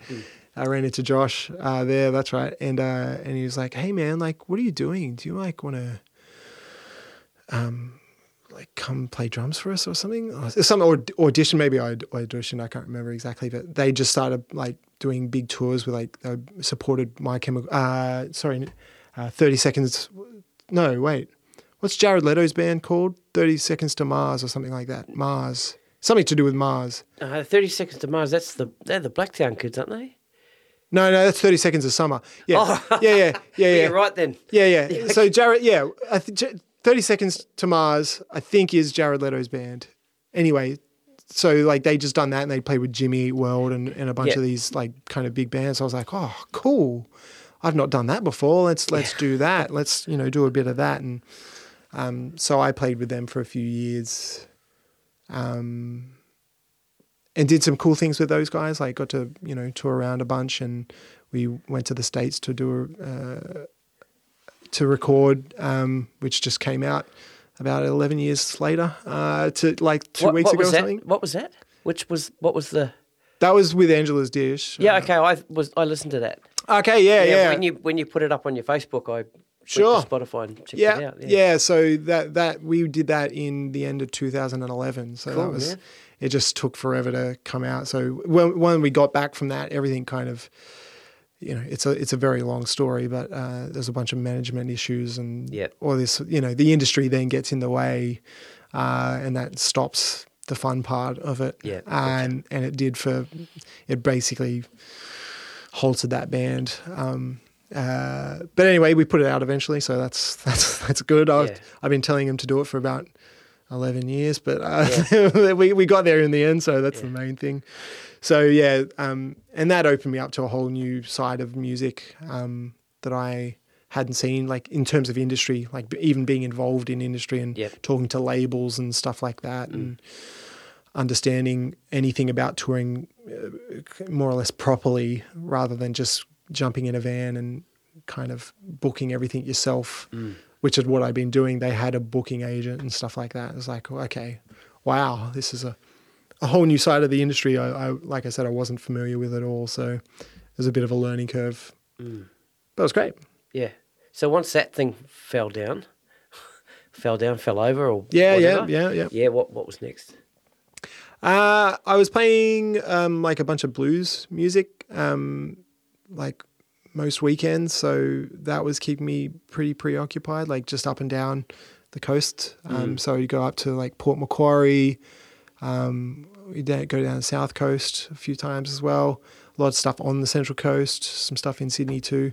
So that I did that for a fair while. Um, uh, and then what else? And then just some you know, like corporate stuff in the city, you know. Um, so yeah, that was kind of, just that kind of circuit, I suppose, weddings and and and that type of thing. Um, that that just filled in a good couple of years there. Yeah. Um, once I moved to Sydney, so I moved to Sydney in 2011, so around the same time that the the dish thing kind of kind of um, fell over after the the the US um, experience. Um, Ha- Had you had you moved here, like you, you're saying, while that was kind of happening, had Hmm. you moved to Sydney for the for the this sort of band? no, no, they were they were all on the coast. So Uh, okay. I I was always going to move to Sydney. Okay. Um, that was always my plan. I just probably stayed on the coast longer than I should have. Right. In the end, but um, uh, so I moved to Sydney. That that was still happening. So I would just go back and forth, Okay. um, commute for that Yep. when I needed to. Um, and then yeah, so I'd been in Sydney maybe three months, and then we went to the US. Uh, Yeah, roughly three months, maybe maybe a bit more. Okay. I went to the US for a couple of weeks to record that stuff, and then came back, and then it all kind of just fell over Fell- from fell there. over, okay. Yeah, but in between that, I was still doing some of the blues stuff and and other stuff. Right. Um, but a lot more like, uh, yeah, less original music was happening at that point. Okay. I would say like more just that covers and and and whatever was thrown at me in that kind of realm. Mm. Um, yeah, that that was a good you know three or four years, I guess. Okay. So what was what was the main reason to move to Sydney? To find to find different. Work, Work. There's, there's more gigs down here. Like Yep. I knew that if I was going to have any sort of stab at you know being a full time musician, like I'd probably I, I was going to have to do it at some point. Yep. So, um, yeah. So that, like I said, it was always something I was going to do, Mm. um, but I just put it off for too long for whatever reason. I just don't think I was probably also. It was mainly because I just wasn't ready. I guess I just didn't feel like I was uh, capable of doing it or, or something like that. I, I haven't fully psychoanalyzed it uh, Okay. yet, but it it, it it it was just something that was just holding me back, and I I think I like the comfort of being around friends and family that I knew, Okay. yeah, or particularly friends, and then they still started going, you know, out into the world and doing their own thing as well. So I kind of saw that and went, oh, oh shit, I I think I need to. I should do that too Right. and and that was kind of the impetus to do it. Um, so I moved down with with my partner um, in 2011, um, and and um, yes, I've been down here ever since. Right. So did you come down and sort of wing it, or did you have an idea? I wung. You you completely wung it. Wung it. If So you if hus- wung is a word. So you hustled. uh, no, I, I No? no no that was the problem. Okay. so I I um I was just doing enough gigs to kind of get by for a little while, but then eventually I I ended up in like a part time office job. okay. Um, so I did that for maybe um two and a half three years. Soul soul destroying. Uh yeah, absolutely. Oh yeah, absolutely. Like Pho- Um, photos of Mike Portnoy on you. no, no, no, not at that point. No, um, no. I, um, yeah. Look, that was um, that was uh, probably like a low point. If Yeah. you know, I was just not happy at all, um, and um, but I just stuck with it because it was safe, and and you know, I was getting a steady paycheck, which always helps. And living in Sydney is not cheap, so it's like that. That safety net was was was kind of good, and I'd saved up some money you know, in the lead up to to coming to Sydney. So I gave myself like a buffer period of Okay. of however long. Um, but it just got to that point where I was like, okay, yeah, I can't really just wing it off this money, uh, and I'm not making enough money off gigs to to to live any other way. So yeah, so I did that for, like I said, maybe two and a half years, three years maybe, uh, and then a, a good friend of mine, um, Simon Grove, who I met on the met on the Central Coast. Um, he was teaching um, at a place in Turramurra, and he was like looking for a drum teacher. Hey man, do you want to do this? It's three days work or whatever. And I was like, oh, I'm better off doing three days work teaching drums than I am, you know, in this office here hating myself for being in an office. So I went and did that, and um, and then it all became about music again, and it kind of rejuvenated a lot there was a few other things that I did around that time to kind of rejuvenate it because I I had kind of contemplated giving up music um, Yeah, wow. du- during that kind of time, um, just because nothing was kind of happening in ways that I wanted it to, and I wasn't again because the anti-hustle in me was not helping that fact, right? So, um, so I was looking at other avenues that I could kind of make a living um, as a as a career because I didn't want to. I knew I didn't want to be in an office, so it was like, what else could I do? Started looking at options, and then around that time, I, I started thinking, oh, look, what what is it? Why am I not enjoying music? And you know, the whole um, collapse of, of of the dish thing um, had contributed to my not enjoying it because it was just not. It was a re- it was it was ugly scene to kind of be around, like not with the guys, but just with the the, the label and all that sort of stuff. It was just bad. Um, and um, and then it was just all the the um, the cover stuff and, and that it just kind of got to me. I realized I wasn't playing enough original music, so I then started playing more original music again, and then all of a sudden I found myself enjoying music. Uh, and that was yeah um, around the time when I started playing with um, Seims, who I s- still do a lot of stuff for, play with now. Um, that's where that kind of came out.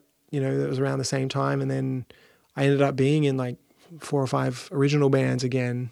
Uh, not making all that much money, but I or any money probably, but I was enjoying Yeah, music happy. again, Yeah. and and and and and that was kind of like eye opening. And then this teaching thing came about, so I was like, oh my god, now I'm I'm making money off music again.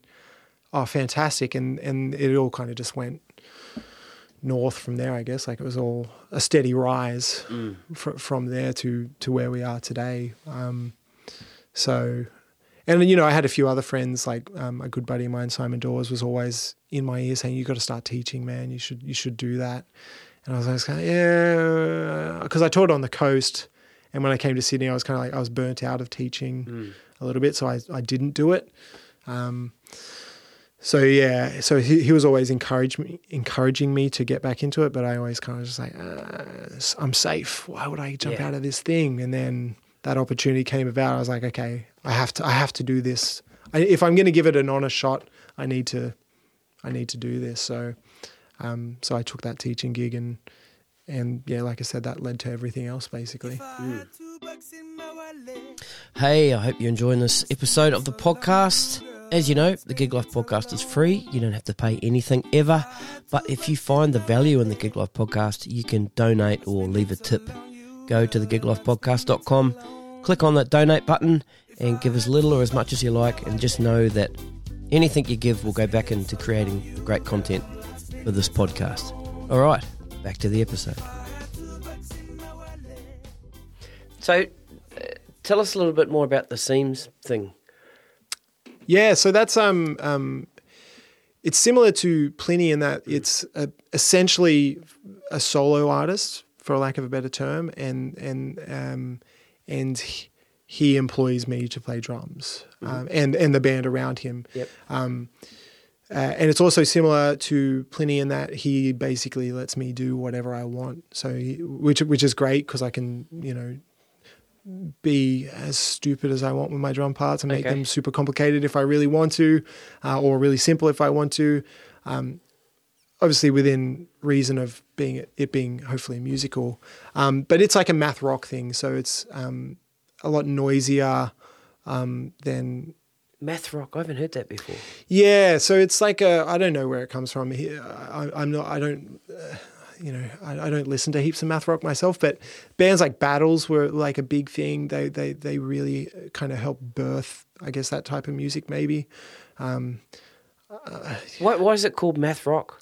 Uh, I never totally worked that out, because but it's complicated. there's odd times through music. it all, and and it's not like it's different to pl- like the music that Plini plays. Yeah. Um, uh, but it is there's a lot of numbers going on and changing meters and stuff like that. right. So I, excuse me, I, I guess that's where it comes Okay, from. gotcha. Um, but like a band like if I were to tell you to listen to math rock, Yep. um, a good introductory band is Battles, and Battles, they, they were okay. really great, uh, great band. I think they're still playing. Um, but they put out this record mirrored in about maybe 2008 and that, that was when i first became exposed to it Okay. um, to the term math rock um, i'd heard of math metal and stuff like that but math rock was something that that um, had definitely eluded me and it's kind of it, it's instrumental for for the most part as well Yep. um, and so it was a it, when i first joined it was uh, me on drums, Sim on bass, and he would play like some keys and stuff like that as well. Uh, Sam Schumack on guitar, and then Paul Murchison playing trumpet and synths as well. So it was like a very weird kind of lineup uh, in terms of instrumentation, but it, it worked out to be a lot, you know, it, it it works in the context um, of just being loud and kind of um, mixing a lot of genres together as well. Um, and um, and it's just super fun to play. So, um, so yeah, so I've been playing in that band now since maybe 2014 or 15 or something like that. Um, And and there's a few albums. uh, yeah, so we put out four, which is the fourth record, as you may imagine. Um, Math. It's math. math, there's some math for you. Yeah, You're- yeah. you're- Man, we're geniuses, I tell you. Yeah. Uh, yeah, so there's four records, um, and I play on the last two, so Okay. three and four. The first two, I think he played drums on it, or he programmed it. I think he played it. Um, uh, so yeah, so that last record came out last year, maybe this time last year Yep. and um, he went over to the UK this year and did did some shows at um, uh, over there at a big festival called ArcTanGent, which is like the festival for math rock, basically. Okay. Um, uh, I I wasn't able to go because it was just after my, my little the, the little guy was born, so I was uh, you know. I couldn't make it. Yep. Not unfortunate. It was unfortunate I couldn't know- make it, but it was f- for the best reason possible. You know, like, uh, uh, but um, For for the only reason that'll keep you in the band. yeah, yeah, yeah, yeah, exactly. Yeah, exactly. Um, but no, so he's he's been a big um, um, kind of uh, what's the word I'm looking for? Like cheerleader of mine, I suppose. Yeah, Like, cool. um, so he also plays in the Tony Hawk tribute band thing that I do. So Yep. that was his idea. Um, so he got me involved in that too, and we've done a few other bits and pieces around the joint as well. But um, yeah, he's been a big, big cheerleader of mine since he asked me to join join his band, um, which is which has been great. And yeah, so we've been playing together now for has it been eight years? That can't be right. It must be. Yeah, time. Um, uh, yeah, so that and that's a lot of fun, and he's got some big things planned for next year as well, which unfortunately I I, I, I won't be able to be involved in just because of scheduling clashes. But Yep. he'll be going over to Belgium and and going back to the UK and stuff like that. So, you know, that's really super exciting, and, and I'm glad that he's he's getting to do that type of stuff because I enjoy playing that stuff. So it's good that that, that, it gets exposed to the wider masses and, and stuff like that. So yeah, really stoked that, that he's getting to do that stuff, and hopefully I'll be able to join one, Yeah. one of the tours. Uh, but you know, uh, I guess it's a it's a good problem to have. Yeah. You just mentioned the Tony Hawk uh, band. So Hmm. that is called, this band is called Birdman or The Unexpected Virtue of a Tony Hawk Pro Skater Cover Band.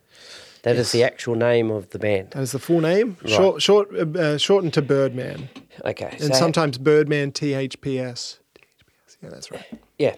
Okay. So me being a skater back in the 80s. Ah, I nice. was. So I came through that very early Bones Brigade Uh huh. Yep. Nice. Um, I used to have Tony Hawk skateboards. I was the first Hell yeah. to have the Tony Hawk Mini skateboard Ah, in, in my hometown. yeah. right. Cool. Um, got to meet the Bones Brigade once. Yeah, We um, they they had a um, a, demo on and, and was a town over in Wellington. So we, Mm-hmm. we jumped in a van with my mate's dad and he drove us over there. But it was raining, Mm-hmm. but we got to meet them. Awesome, Yeah, man. and they, they signed our shit. So anyway, tell us about the the the band. I don't want to look at my notes and have to read it all out again. But No, the, it's- it's a big the name. THPS.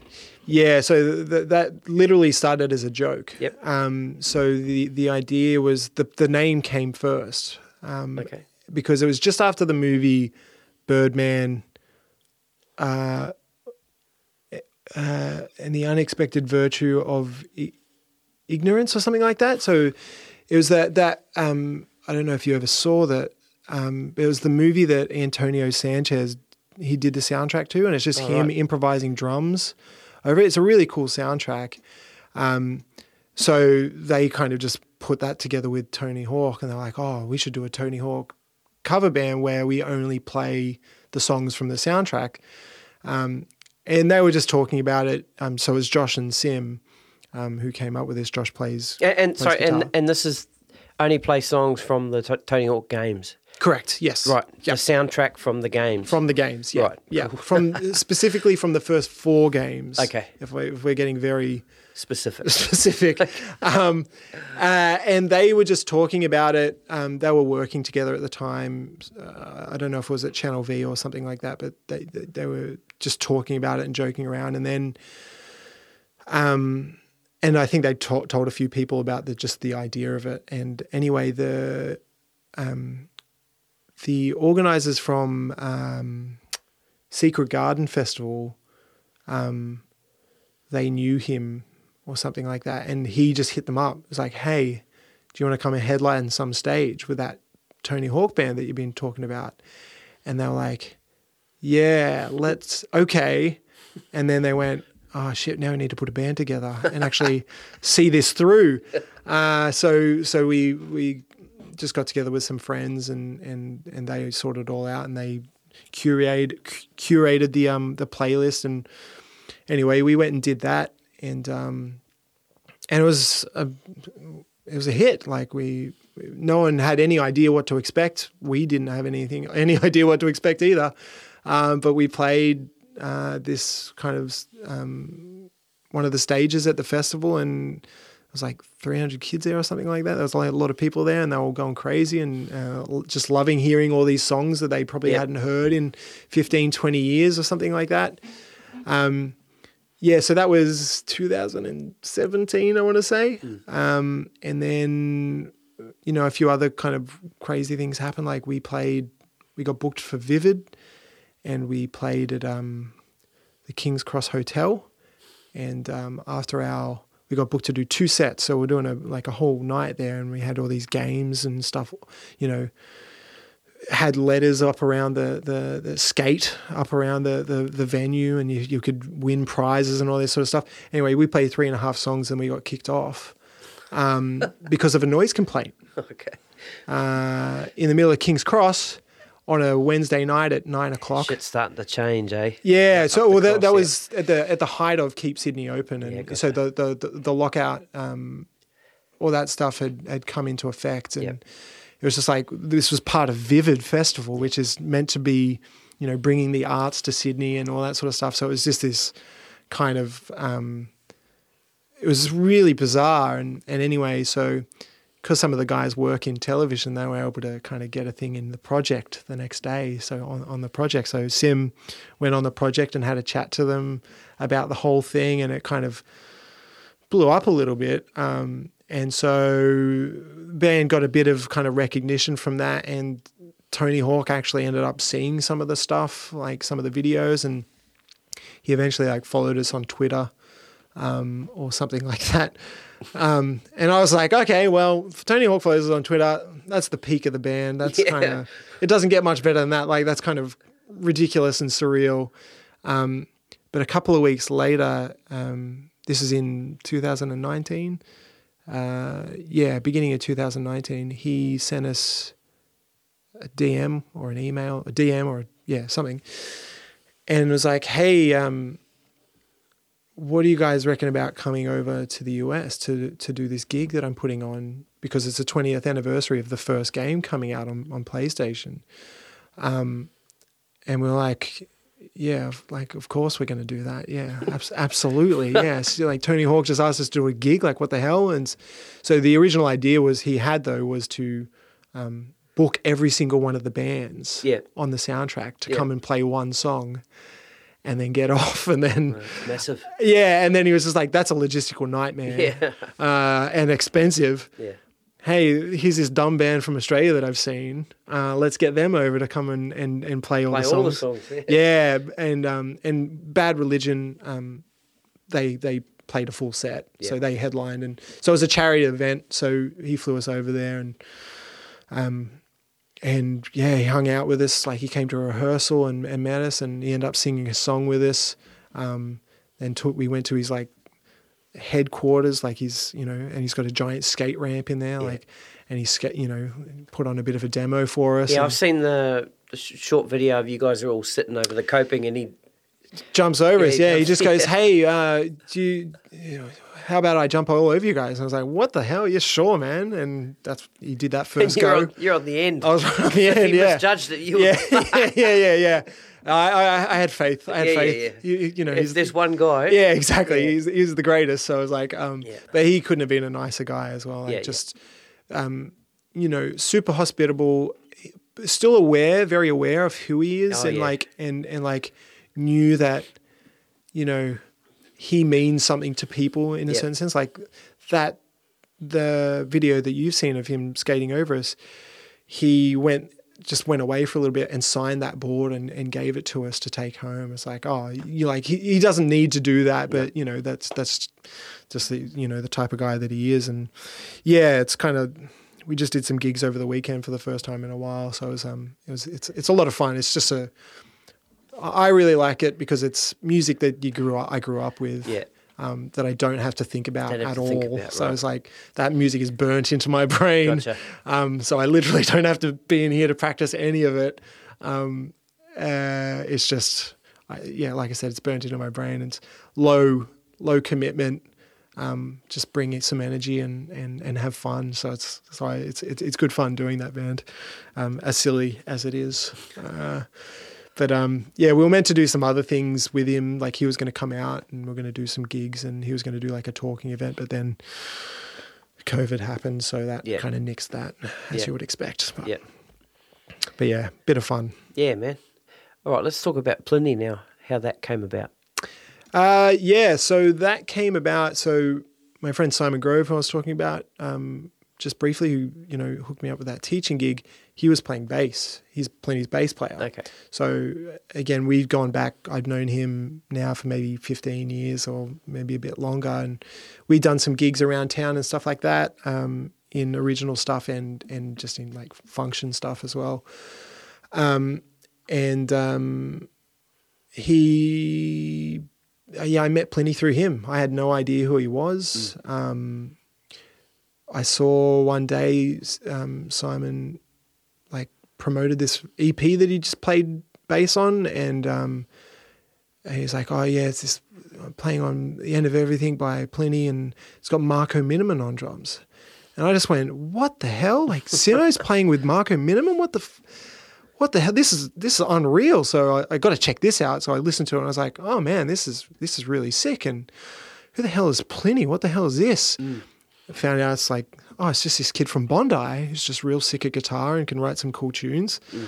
And you know Simo. Oh, okay. Well, wow, that's kind of crazy. And anyway, so th- they started doing live shows not long after that EP came out. So I went and checked it out and saw them with Heavy Metal Ninjas, the Yeah. same same gig you were at, um, and um, and I just met him kind of just through being at the gigs and knowing Simo and had some kind of fleeting conversations with him, nothing too too you know serious. And in 2016, they were basically away all year. They did two US tours and a European tour. Yeah, playing with animals as leaders and and uh, bands like Intervals and stuff like that as well. Um, so I was just like, oh man, I was so stoked for for for Simo to get to do that. Like this this guy, I kind of you know I've known for so long now, and um, so unreal that he's he's doing all that stuff. So, um, uh, and then the trio that I play in instrumental with with Simon and my other buddy Simon, um, we were doing a gig in Sydney, some you know somewhere, and Plini came to it, and um, we were just chatting, and he just started asking me some questions. He was like, "Oh, hey man, uh, do you play double kick?" Because you know, backstory in instrumental, I don't play double kick. It's Okay. all, all single stuff. Yeah. Um, and I was like, oh yeah, man, yeah, I do. Um, but I, I just don't do it in this project or or whatever. And he's like, mm, mm, interesting. And then I was kind of like, oh, that's a weird question. Whatever, dude. Um, see, I'm going to go play my gig. and then, uh, and then cut to a few months later, he sends me a message. Hey, man, looks like Troy's not going to be able to do some gigs. Are, are you, will you be down to, to step in, like just to fill in? And I was like, Fuck yeah, absolutely. The problem was though, I was in Spain on a holiday. Uh, I was uh, me and my partner Amy. We went to Europe for three months, and it was the second week of a three month vacation with no drums, uh, and it was uh, maybe two, uh, maybe three weeks after I would was due to get back. So I was like, oh, oh shit! Now I'm gonna have to somehow learn all this music.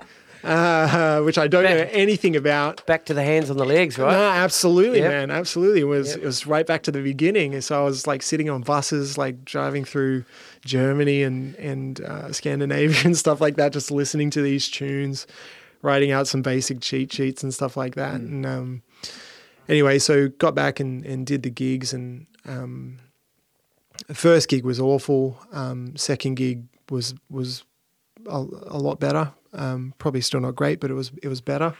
Um, and I was kind of like, ah, oh, after the first gig, I was like, oh, I burnt that bridge. That's um, that bad, eh? Oh, look in in my mind, it's that bad. Okay. There was a, just a few kind of like train wrecky kind of moments. Um, uh, but so in my mind, it, it's the worst gig I've ever played. But it was probably like okay for the for the other for the bits that I didn't completely botch. Gotcha. Um, uh, but, and you know, it was probably like a few people would have noticed. Oh, probably everyone noticed. Anyway, so but I was just like, oh, that's done, and and and whatever. Um, so I made sure that the next night I, I nailed everything a bit better, and and and we had a, heaps of fun on that gig. Like I remember, you know, having heaps of fun. Um, because I was just like, oh well, this is the last time I'm going to get to do this, and anyway, a week or two later, um, I was about to go to Japan with Seims, um, and I got a,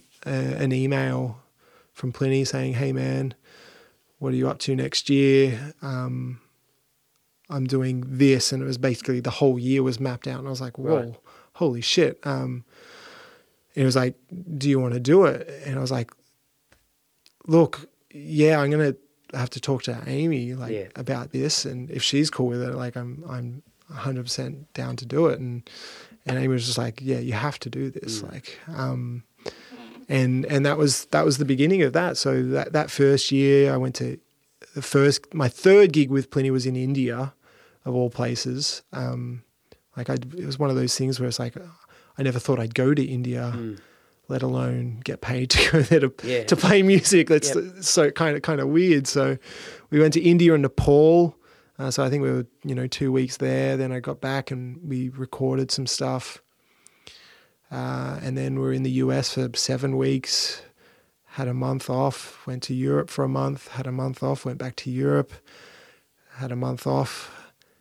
Uh, toured Australia had a month off, went back to Europe for six weeks or something like that. So it was just it was a hectic year. Yeah, hectic first year and uh, a big yeah that was a big learning experience.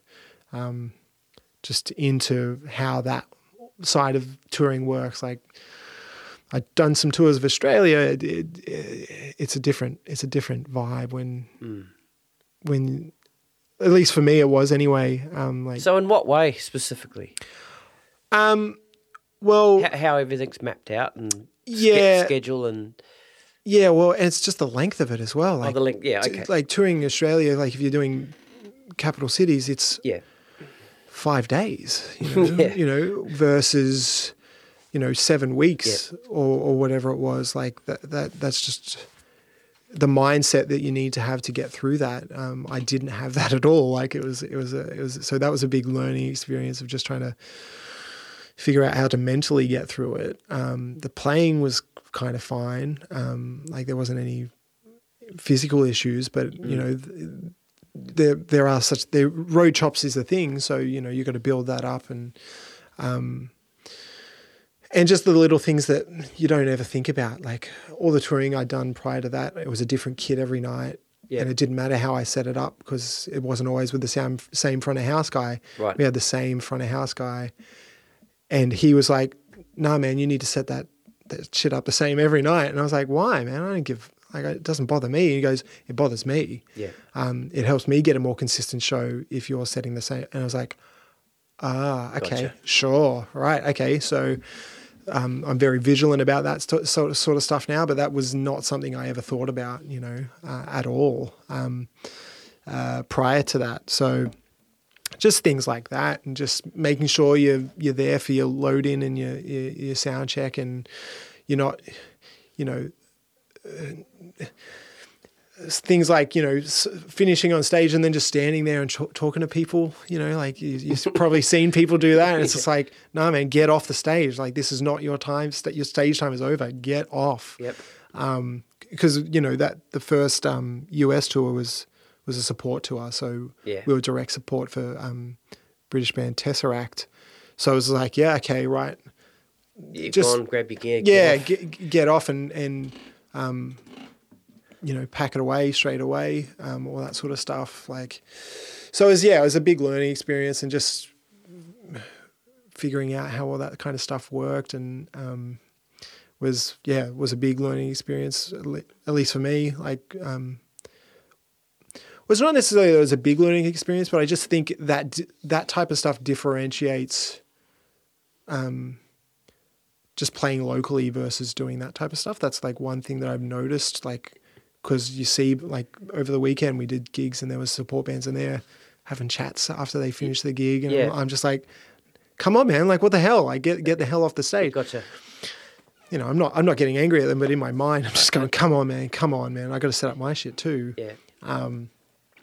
So it's just yeah, little things like that that you don't you can only probably learn by doing it, you know, rather than you- you're not going to learn that at music school or or that's like the least sexy Instagram lesson you could probably ever talk about is is something like that. You know what I mean? Like that's not getting many clicks for you or anything like that. But but in all honesty, that's being on top of stuff like that is going to keep you employed and and um, yeah, it was just little things like that that you just would never think about necessarily until you're in there and you kind of realize, oh, okay, yeah, this isn't, you know, there's a lot of people, uh, you know, working in the same to get to the same thing, you know, like all the crew, et cetera, you know, we've all got one thing to do and that's make this show happen. So let's work with everyone and not be a dick and, and all Yeah. that sort of stuff. So, yeah, so it was a, a, a big learning experience and just, it was also like, it was interesting,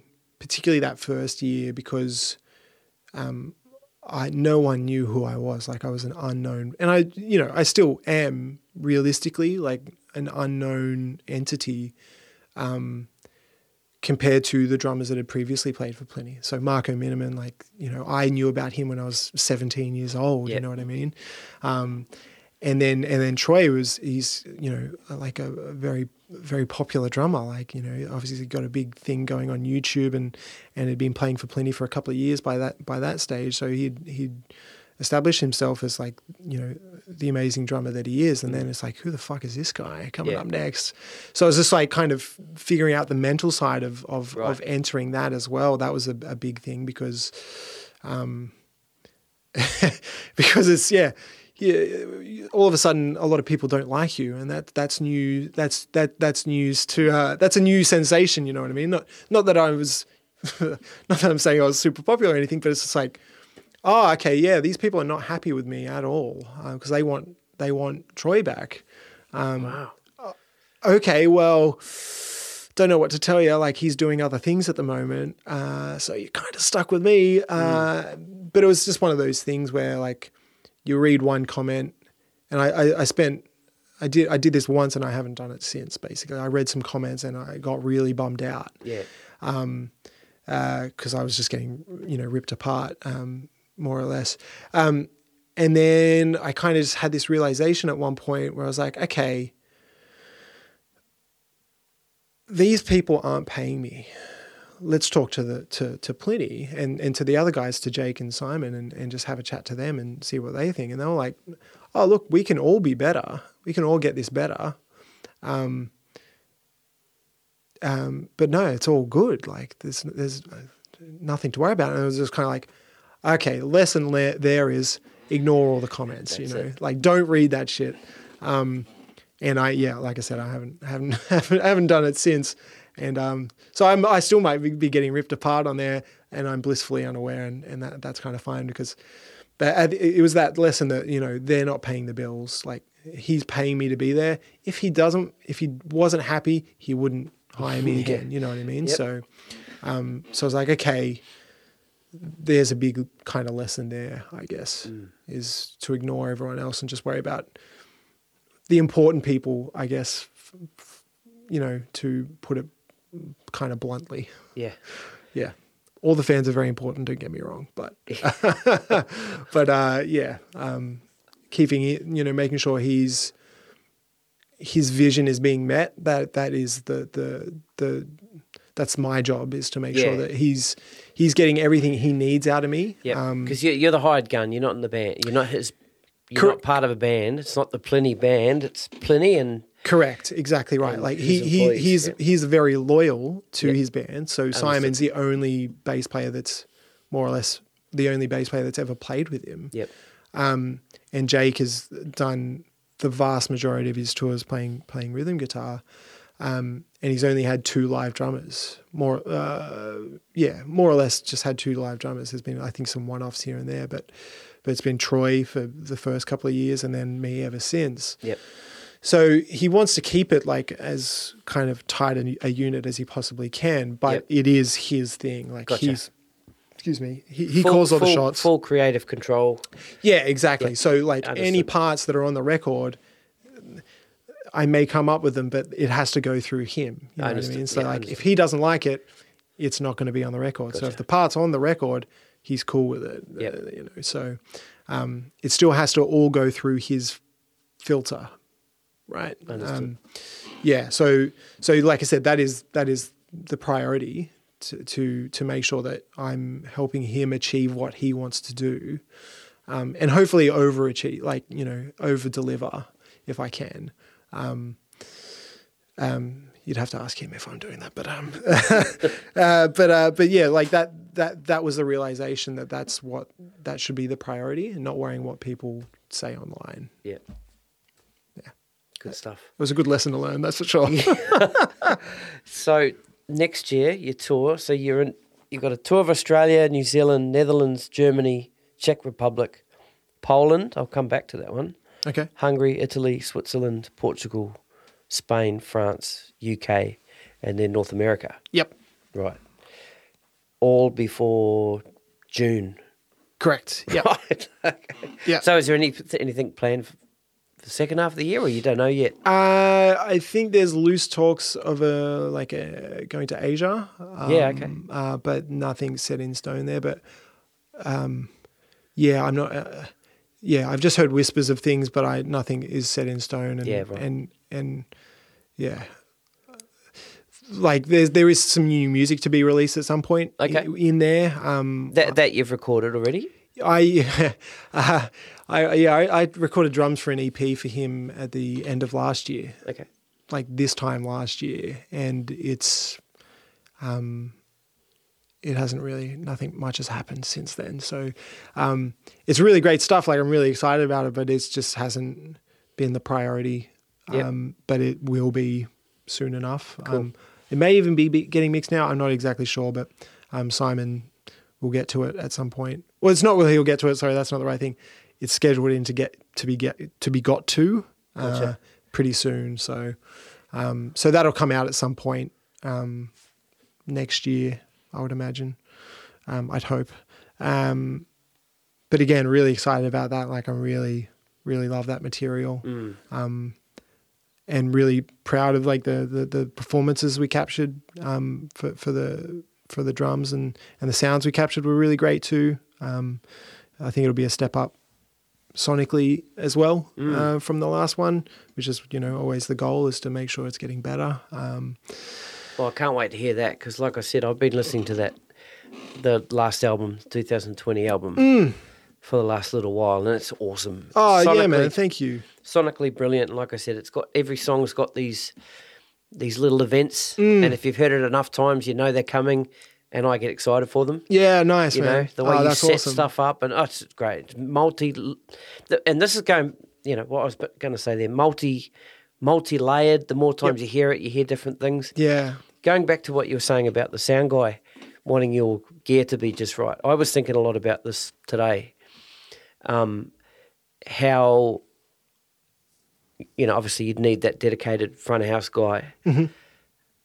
How hard he would have to work in all these different venues to be able to capture, you know, the two guitars, the clarity of the drums, the bass, and there's tr- track in there. Is there? yeah, yeah, Yep. yep, yep, yep. And keys occasionally yeah, as well. and to have all that in some sort of clarity in in all these different rooms and, and theatres and stuff, I can understand why he would be really picky about. You know, I, I need that snare there to get the mic to that placement. Yeah, y- You know, Yeah, well, he, he, there's a lot to work with that he that he needs to you know get done. Mm. There, there there are certain things that that do make his life a little bit easier, like the guitars. There's no cabs on stage, yeah, yeah, so it's all so that that's literally you know not. I don't want to make it sound like it's too easy, but it's like you turn it up and Uh, all the sounds are there. But Yep. but yeah, like he he is like, oh man, your snare drum's moved. You know, between gigs, he's like he he know he notices that stuff because the mic is not exactly in the same angle. So it's like, Yeah. yeah, he he is rightfully kind of pedantic about that kind of stuff. Like his name is Ronnie. He's an um, un- unbelievable um, sound engineer. He works for Periphery and Animals as Leaders and and Ter- Tesseract and Stray from the Path and a bunch of other um, you know really great um, artists. And then he's been Plini's long term sound guy. okay. Um, So having played with all those guys as well, you can understand he'd he'd have it down. oh man, yeah, like especially this type of music. Yeah, like when you're working with like you know someone like Matt Garstka from Animals as Leaders, like he's pretty particular about a lot of things, and and he would be. I imagine like he would be at Ronnie, like making sure that all the little things that he's doing is are uh, crystal clear out front of house and Yep. things like that. And and for someone like Ronnie, he would know exactly how to do that at the drop of a hat. Like he, yeah, he's he's an un like no word of a lie like he is one of the best sound guys particularly in that in this style of music. Like there's probably not no one better Okay. um that, that's kind of doing it not that i'm aware of anyway. Um and and we have a really great working relationship and and um and uh yeah he's he's really phenomenal. And and it's just things like he's constantly getting better as well and but the main thing is he just gives a shit like Guess shit. That's yeah, a, and, that's a and big one, eh? Yeah, and and that that's you know, it's not just another gig. It's like no, he wants to, you know, he wants to knock it out of the park every night Yeah, too, and, and like he wants it to get he wants it to get better. So, Yeah. um, uh, you know, that's what that's what you want. You know, we always want to strive to keep getting better, and and and and he yeah he's yeah, we're very lucky to to that he that we've been able to hold on to him. You know. Um, and that he he really enjoys the music and really loves you know we all get along super well like I said before um, there's you know I've been more or less playing with Plini now for four and a bit years and there's been no arguments ever between anyone That's good, eh? uh, which is pretty pretty remarkable and yeah we we get along really really well and um it's yeah so it's it's like a uh, it's a it's a great team and um and and you know just really uh, feel really lucky to be to be a part of it and and um and to have a bunch of guys that are kind of on the same wavelength you know like that's particularly when you're in each other's back pocket for weeks on end Yeah, yeah, and yeah. you know um that definitely helps the fact that you know that there's going to be little to no tension at all between you and you can get along and have a laugh and you know I, our kind of attitude towards it it's just kind of unspoken but it's just like um take what you do really seriously but don't take yourself seriously That's it, eh? yeah and th- and that if if if there's any advice I can give anyone that that's the that's the best bit of advice I can I can give you because yeah we're not precious about anything like we'll yeah we're always having a laugh and and and just joking around and um but you know come stage time it's like we'll joke around on stage but it's like you know we, we, you're we on. You're on. yeah, Yeah. yeah, we've got our shit together. Um, and and we're there to put on a good show, but we also want to make sure we're having fun because, you know, we've all seen the bands that that take everything too seriously, and it just becomes like it's not fun to be around. You know what I mean? Yeah. It's like, yeah, man. This should be fun. Again, to go back to that thing, like we play music because it's fun. That's it. So let's have fun. Mm. Yeah, it's pretty important. When I was rattling off the countries, and I said Poland, and I said i'll come back to that. Yes. You know, with the ongoing tensions with Ukraine and Russia, and Mm. Poland's fairly close. right? Yes. So my anxiety speaks out to me. you know, I, I don't. I'm. I haven't travelled, and you know, I've got a bit of anxiety towards that kind Sure. of stuff. Sure. I know if, it, like, just reading that myself, I got a little bit of a flush. Okay. right? Sorry about that. No, no. but I'll be here. Don't worry about that. Right, okay, okay, No, no. good, but good. I'm just saying, from from your side of it, and as a band side of it, you know, how do you, you know, do you discuss those kind of locations? Not getting into the, too much of the politics of it and the danger and Um, no, no. Um, we were actually meant to go to Russia this year, okay, um, but obviously that got yeah, yeah, uh, that fell apart pretty quickly. Like, uh, and as it you know should have. Mm. Um, but no, like. It's not discussed to be honest. Like it's just like this. Here's the dates. yeah, Um, maybe if one of us had a particular issue with it, it would Yeah. be discussed. But I think we would also trust that everything's being done above board. You know, like Yeah, it's yeah. not. It'll be. We will be safe. Yeah. we're touring with a Polish band. Okay. Um, so Jakub Zytecki um, is the direct support for that tour and his trio, and they're an unbelievable band. And, and we've done some shows with them before. And Jakub's played rhythm guitar for Plini on Okay. a, a tour or two as well. Um, so like, yeah, it'll be. yeah. We're we're pretty confident it'll be safe, and you know, we'll be, where are we coming from before Poland? Hungary, is that right? Czech Czech Republic. Czech Republic. Okay, Mm. so it'll all be routed in a way that'll be Yeah. excuse me, I, I assume as safe as possible. Um, But that is a great question. Maybe I should. Well, I feel, that. I feel, I feel better now. okay, well that's good. That's good.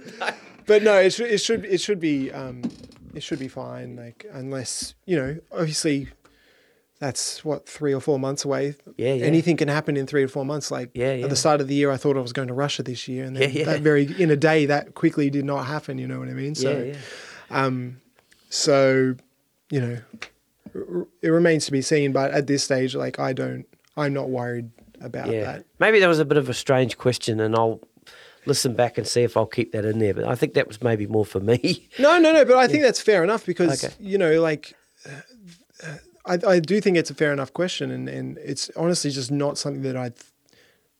It's not that I hadn't thought about it, but it's not.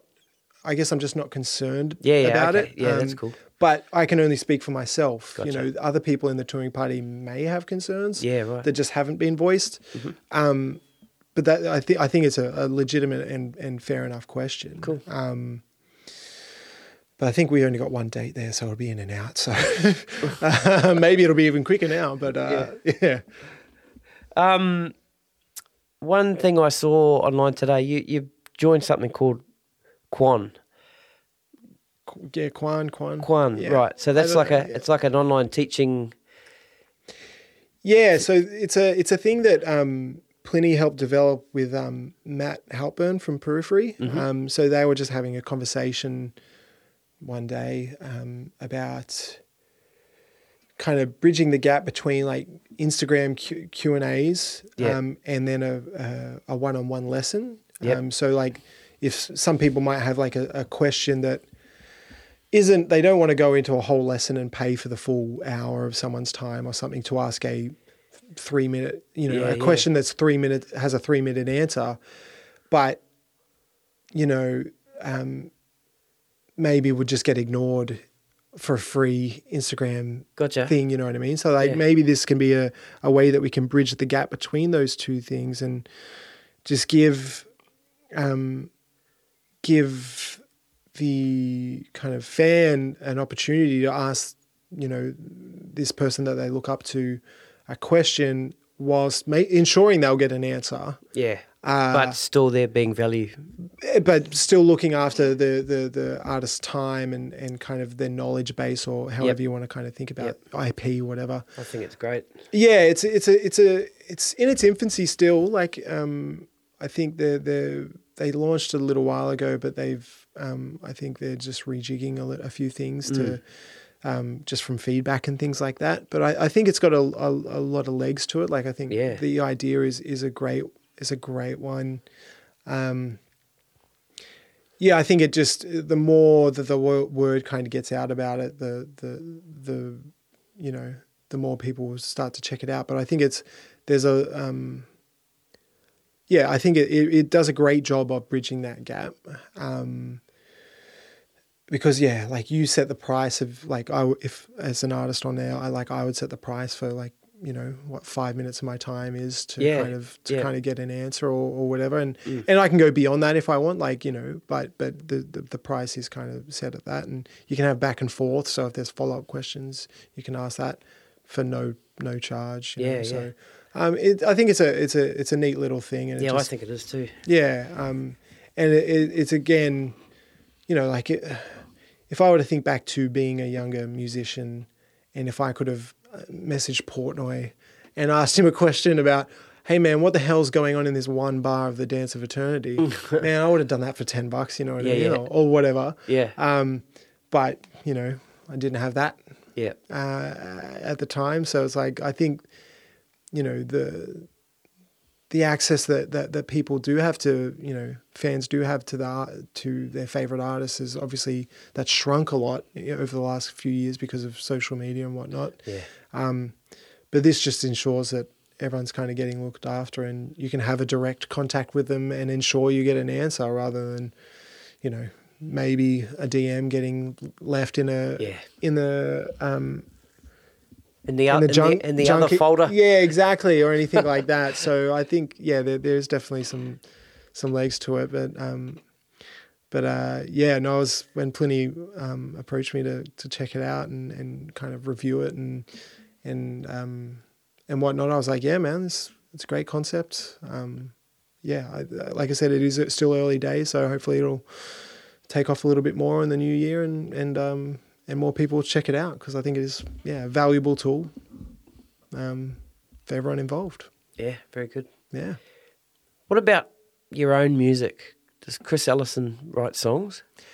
Uh, n- yes and no. I I really leave all my um, original ideas to the band instrumental that I was the trio Okay. that I was talking about. That's that's as close as you'd probably ever get to Okay. Chris Allison solo music. Um, uh, I've toyed with the idea of trying to write songs, but I just I um, lack the ability to connect ideas uh, from a compositional standpoint. I can write some like ideas, and I go, "Oh, that's kind of cool," and it's like, well, I don't know where to go next. Just loop that idea. Yeah, what am I going to play this for four minutes? Yeah, yeah. It's like, no, I don't think I can do that. Um, so yeah, I, uh, I at this at this point, I um I don't have that. I lack that ability. Um, I'd like. To, I think I like the idea of doing it. Yeah. Um, so I'm not going to say I'll never do it, but at this point, I, yeah, it, it's it's instrumental kind of is that, and even that music takes forever to write. Um, I don't know if you've heard any of that, but it's like I did hear a bit of it. Yeah. it's over the top, like intense, like Yeah. really. It's not for everyone by any stretch of the imagination, and that's kind of the point. Yeah. But um, but um, it takes so long to write that stuff, and and because it's not a full time band, obviously, like we don't make any money off of it. So it's like, okay, Yeah. we, life needs to come first. Yeah. Uh, Yeah. uh, but um, but we we've started writing again recently, which has been great, and we, we had our first gig in in ages, like uh, at the start of the month, so which was super fun to do again. So hopefully we'll have some new stuff soon enough. But that, that like I said, that at this point, that's probably the closest you'll get. But you know, with that being said, I do feel like.